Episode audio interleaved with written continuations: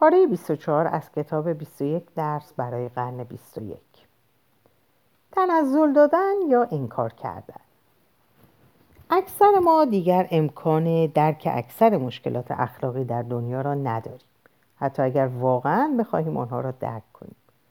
مردم می توانند روابط میان دو خوراکجو یا 20 خوراکجو یا دو قبیله در همسایگی با هم را درک کنند اما قابلیت های لازم را برای درک روابط میان چندین میلیون سوری یا 15 میلیون اروپایی یا تمام گروه های منشعب و گروه های زیر مجموعه آنها در سراسر سیاره را ندارند انسانها در تلاش برای درک و قضاوت در مورد ابهامات اخلاقی در این سطح اغلب به یکی از چهار روش مراجعه می کنند. اولین روش تنزل دادن مشکل است. درک جنگ داخلی سوریه گویی که میان دو خوراکجو در جریان است. رژیم اسد فرد تنهایی تصور می شود و شورشی های یک فرد دیگر که یکی خوب است و دیگری بد. در اینجا پیچیدگی تاریخی درگیری جای خود را به یک طرح روشن و ساده می دهد. شیوه دوم تمرکز کردن بر روی یک داستان انسانی تأثیرانگیز است که ظاهرا در مورد همه مشکلات اعتبار دارد اگر کسی بخواهد با روش های آماری و داده های دقیق مردم را نسبت به پیچیدگی مشکل آگاه کند آنها را از دست می دهد. اما یک داستان شخصی درباره سرنوشت یک کودک اشک به چشمان می آورد خون را به قلیان در می آورد و اطمینان اخلاقی کاذب ایجاد می کند این چیزی است که بسیاری از سازمان های خیریه مدت های طولانی پیش از این به آن پی بردند. در یک آزمایش قابل توجه از مردم خواسته شد تا برای یک دختر هفت ساله به اسم روکیا از کشور مالی, از کشور مالی کمک مالی اهدا کنند.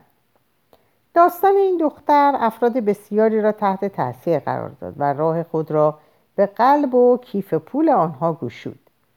اما وقتی محققین علاوه بر داستان شخصی روکیا آماری درباره مشکلات گسترده تر فقر در آفریقا ارائه دادند. ناگهان اشتیاق مخاطبین برای کمک فروکش کرد. در تحقیق دیگری پژوهشگران برای دو مورد از کودکان تقاضای کمک مالی کردند که مورد اول مربوط به یک کودک بیمار بود و مورد دوم مربوط به یک گروه هشت نفره از کودکان. در اینجا مردم کمک مالی بیشتری با آن کودک تنها کردند.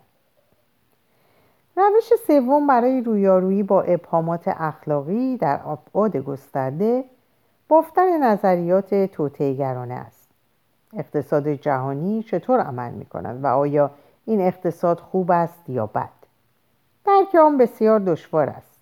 بسیار ساده تر است اگر تصور کنیم که 20 میلیاردر در پشت صحنه نخهای عروسک های خیمه شب بازی را می‌کشند و رسانه ها را کنترل می کنند و برای ثروت اندوزی جنگ راه میاندازند. این تقریبا همیشه یک خیال پردازی بیپایه و اساس بوده است. جهان معاصر نه تنها برای درک ما از عدالت بلکه همچنین برای توانایی های ما در اداره دنیا بسیار پیچیده است. هیچ کس حتی میلیاردها میلیاردرها سازمان سیا فراماسون ها و نمایندگان صهیونیسم به واقع قادر به درک اینکه چه چیزی در دنیا میگذرد نیستند. پس هیچ کس به طور مؤثر توانایی کشیدن نخها را ندارد. این سه روش تلاش می کنند تا پیچیدگی جهان را انکار کنند. روش چهارم و نهایی ساختن یک جزم نهادن اعتماد بر نوعی نظریه نهاد یا رئیس مدعی عالم بر همه چیز است و ما باید از راهنمایی آنها پیروی کنیم. های دینی و ایدئولوژی که هنوز در عصر علمی کنونی بسیار جذاب هستند زیرا در رویارویی با پیچیدگی معیوز کننده واقعیت معیوز کننده واقعیت وعده یک گریزگاه مطمئن را به ما می‌دهند.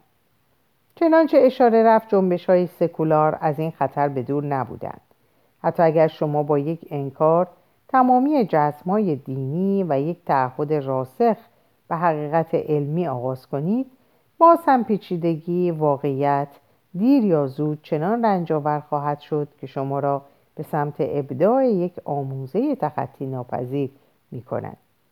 چنین آموزه های اگرچه به مردم یک آسایش روشنفکرانه و اطمینان اخلاقی ارزانی می کند اما قابلیتشان در ایجاد عدالت به جای بحث, جای بحث دارد پس چه باید کرد؟ آیا باید جزم لیبرال را بپذیریم و به مجموعه فردی رای دهندگان و مشتریان اتکا کنیم؟ یا شاید با رویکرد فردی رو کنار باید رویکرد فردی رو کنار بگذاریم و همانند بسیاری از فرهنگ های پیشین تاریخ اجتماعات را تقویت کنیم تا با هم برای جهان معنا بیافرینند چنین راه حلی فقط ما را از تابه نادانی فردی به آتش تفکر گروهی متعصبانه میاندازد گروه های شکارگر خوراکجو، جماعت های روستایی و حتی همسایگی های شهری می توانستند درباره مشکلات مشترک هم فکری کنند. اما ما اکنون از مشکلات جهانی رنج می‌بریم بدون آنکه جامعه جهانی داشته باشیم. نه فیسبوک، نه ناسیونالیسم و نه دین در هیچ کجا حتی در نزدیکی ایجاد چنین جامعه نیستند. تمام قبایل موجود انسانی به جای درک حقیقت جهانی به سوی منافع ویژه خود پیش رفتند. نه آمریکایی ها، نه چینی ها، نه مسلمانان و نه هندوها. هیچ کدام جامعه جهانی را ایجاد نمی کنند. پس تعبیرشان از واقعیت به سختی می تواند قابل اعتماد باشد. آیا باید یک نقطه پایان بگذاریم و بعد اعلام کنیم که خواست انسان برای درک حقیقت و جستجوی عدالت با شکست مواجه شده است؟ آیا رسما وارد عصر پسا حقیقت شده ایم؟ پسا حقیقت یک خبر جعلی تا ابد باقی میماند ما اخیرا به تکرار گفتیم که عصر جدیدی که در آن زندگی می کنیم یک دوران وحشت انگیز پسا حقیقت است که به تمامی در آن توسط دروغ ها و افسانه ها احاطه شده ایم. یافتن نمودار دشوار نیست. به این ترتیب در اواخر فوریه 2014 نیروهای ویژه روسی بدون هیچ دخالت نظامی اوکراین را فتح کردند و تأسیسات کلیدی کریمه را به تصرف درآوردند. دولت روسیه و رئیس جمهور پوتین به طور شخصی بارها دخالت نیروهای روسی را تکذیب کردند و آنها را اقدامات خودجوش گروه های دفاع از خود توصیف کردند که به تجهیزاتی مجهز بودند که شبیه به تجهیزات روسی بوده و احتمالا از فروشگاه های محلی خریداری شده بود. هنگامی که پوتین و همراهانش این جلیات را به خورد مردم می‌دادند به خوبی می‌دانستند که دروغ می‌گویند. ناسیونالیست های روسی می توانند چنین توجیه کنند که دروغشان در خدمت حقیقت بزرگتری بوده. روسیه در یک نبرد عادلانه درگیر بود و اگر کشتن برای عدالت درست است پس دروغ گفتن هم قطعا درست است. علت مهمتری که در پشت اشغال عادلانه ادعایی اوکراین بود حفظ تقدس ملت روسیه بود. روسیه بر اساس اسطوره های ملی روسیه موجودیت مقدسی است که علیرغم تلاش های شریرانه دشمنان برای تسخیر و تجزیه آن طی هزاران سال دوام آورده است. پس از مغولها لهستانی ها و سوئدی ها ارتش عظیم ناپل اون و نیروهای نظامی هیتلر این بار ناتو آمریکا و پیمان اروپا بودند که در سالهای دهه 1990 تلاش کردن با جدا کردن بخشهایی از پیکر یک پارچه و تبدیل آنها به کشورهای جعلی مثل اوکراین روسیه را نابود کنند. بسیاری از ناسیونالیست های روسی معتقدند که اندیشه جدا بودن اوکراین از روسیه آنگونه که رئیس جمهور پوتین طی مأموریت مقدسش برای یک بارچه کردن مجدد ملت روسیه اظهار کرد از هر دروغ دیگری بزرگتر است. شهروندان اوکراینی ناظران خارجی و مورخین حرفه‌ای ممکن است از این توصیف به خشم آیند و به آن همچون نوعی دروغ بمب اتم در زرادخانه نیرنگ روسیه بنگرند. این ادعا که اوکراین به عنوان یک ملت و یک کشور مستقل وجود ندارد فهرستی طولانی از شواهد تاریخی را نادیده می‌گیرد. مثلا اینکه کیوف و مسکو طی دوره ادعایی هزاران ساله اتحاد روسی تقریبا فقط 300 سال است که بخشی از کشور روسیه بودند این دعایه ها همچنین قوانین و معاهدات بین المللی بیشماری را که بر اساس آنها روسیه قبلا مرزهای مستقل و حق حاکمیت اوکراین را به رسمیت شناخته بود را زیر پا گذاردند. مهمتر از همه این است که روسیه نظرات میلیون ها اوکراینی در مورد خودشان را نادیده می‌گیرد. آیا آنها واقعا چیزی برای گفتن در مورد خودشان ندارند؟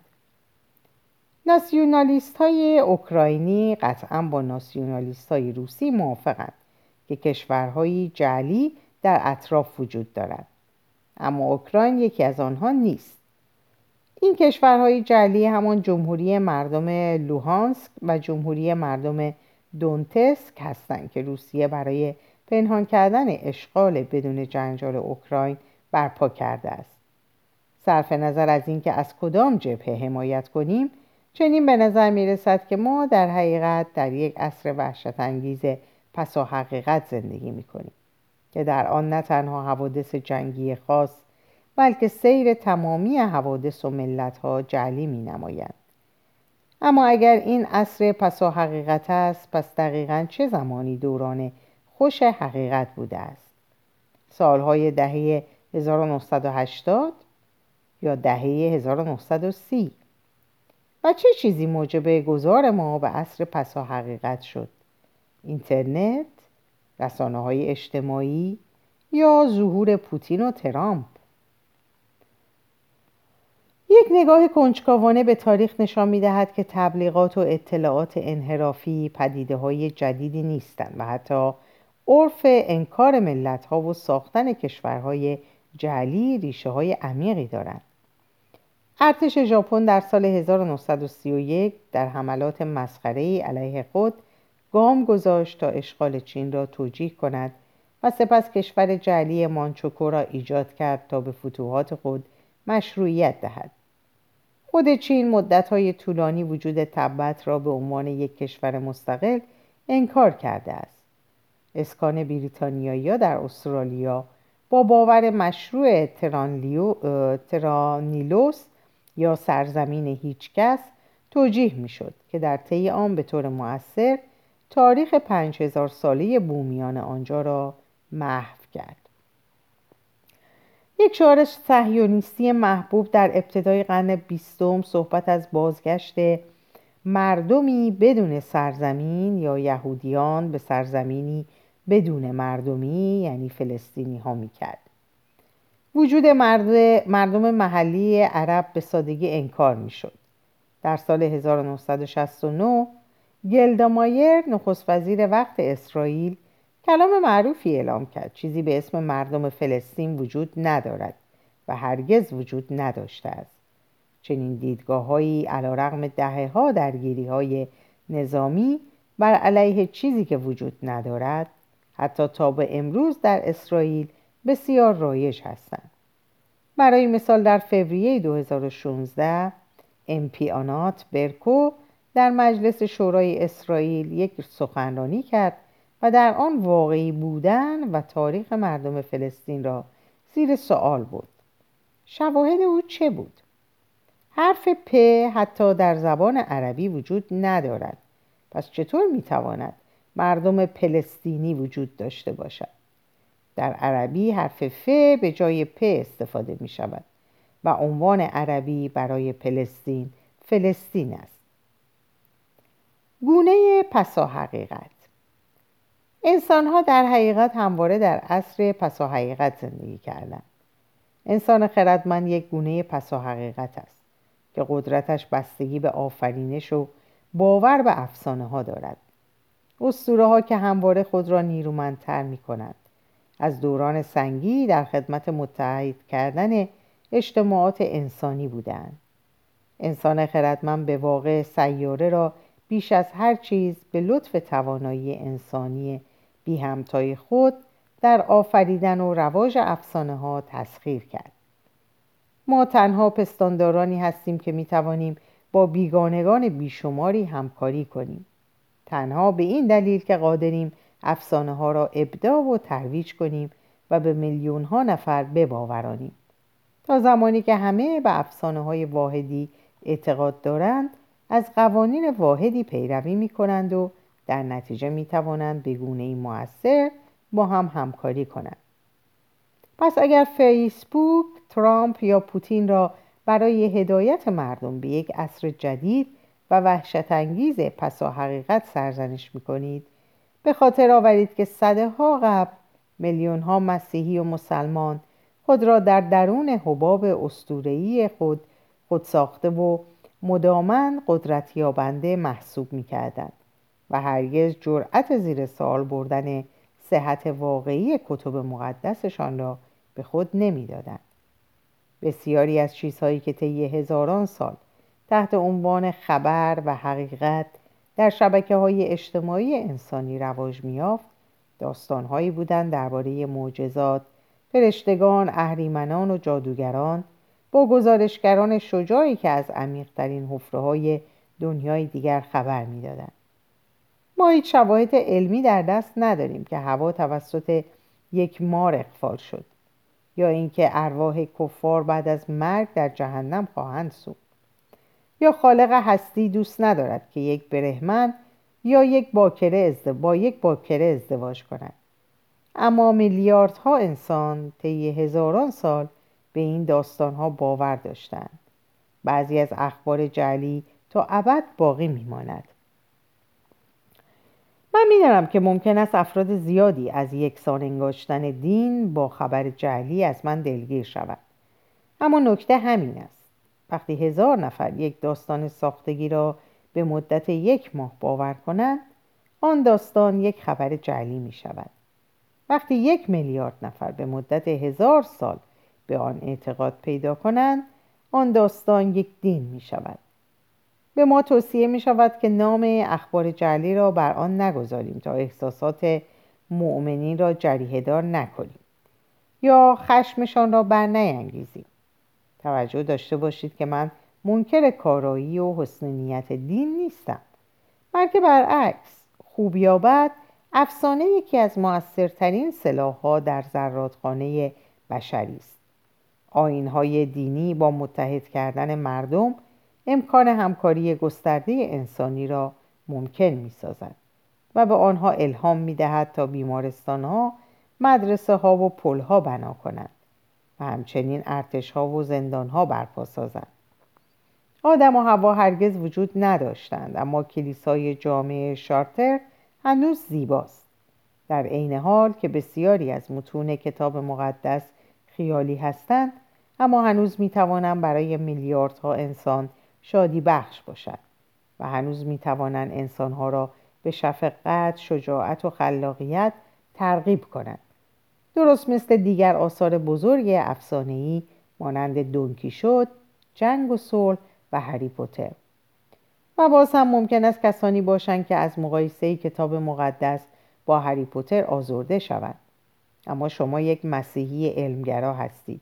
شاید برای توجیه تمام اشتباهات اسطوره ها و تناقضات در کتاب مقدس چنین استدلال کنید که کتاب مقدس نباید به عنوان توصیف کننده واقعیت قلمداد شود بلکه باید همچون یک داستان ماورا و طبیعی حاوی خرد عمیق تفسیر شود اما آیا این در مورد هری پوتر هم صدق نمی کند؟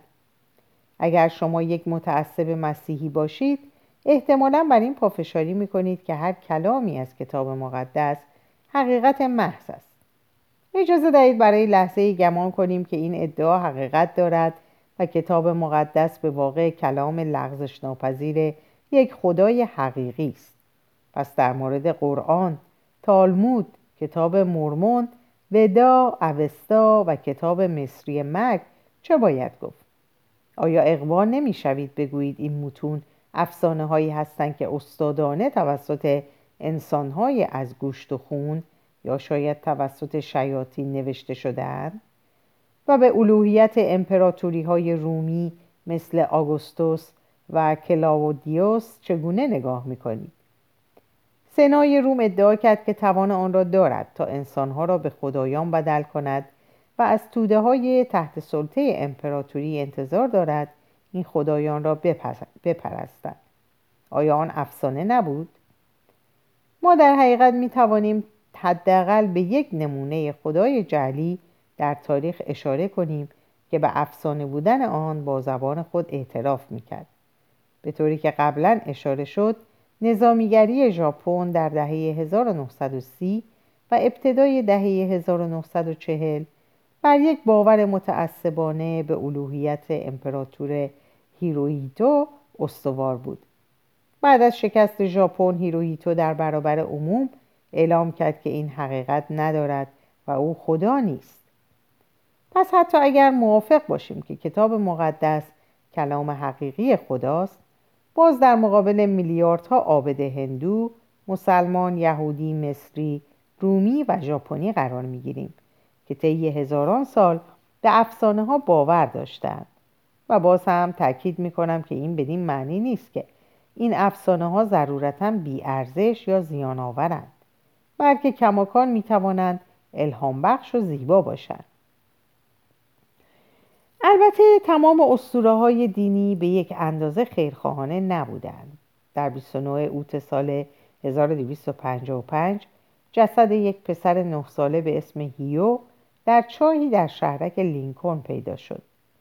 حتی در نبود فیسبوک و توییتر شایعی به سرعت پخش شد که هیو تحت یک تشریفات مذهبی توسط یهودیان محلی به قتل رسیده است. این داستان با تکرار, گسترد، با تکرار گسترده تر شد و یکی از مشهورترین نقالان انگلیسی دوران به نام ماتیو پاریس یک توصیف مفصل خونین فراهم کرد که تشریح می‌کرد چگونه یهودیان برجسته از سراسر انگلیس در لینکلن جمع شدند تا کودک روبوده شده را پروار کنند شکنجه کنند و نهایتا به صلیب بکشند. 19 یهودی برای این قتل ادعایی محکوم و اعدام شدند.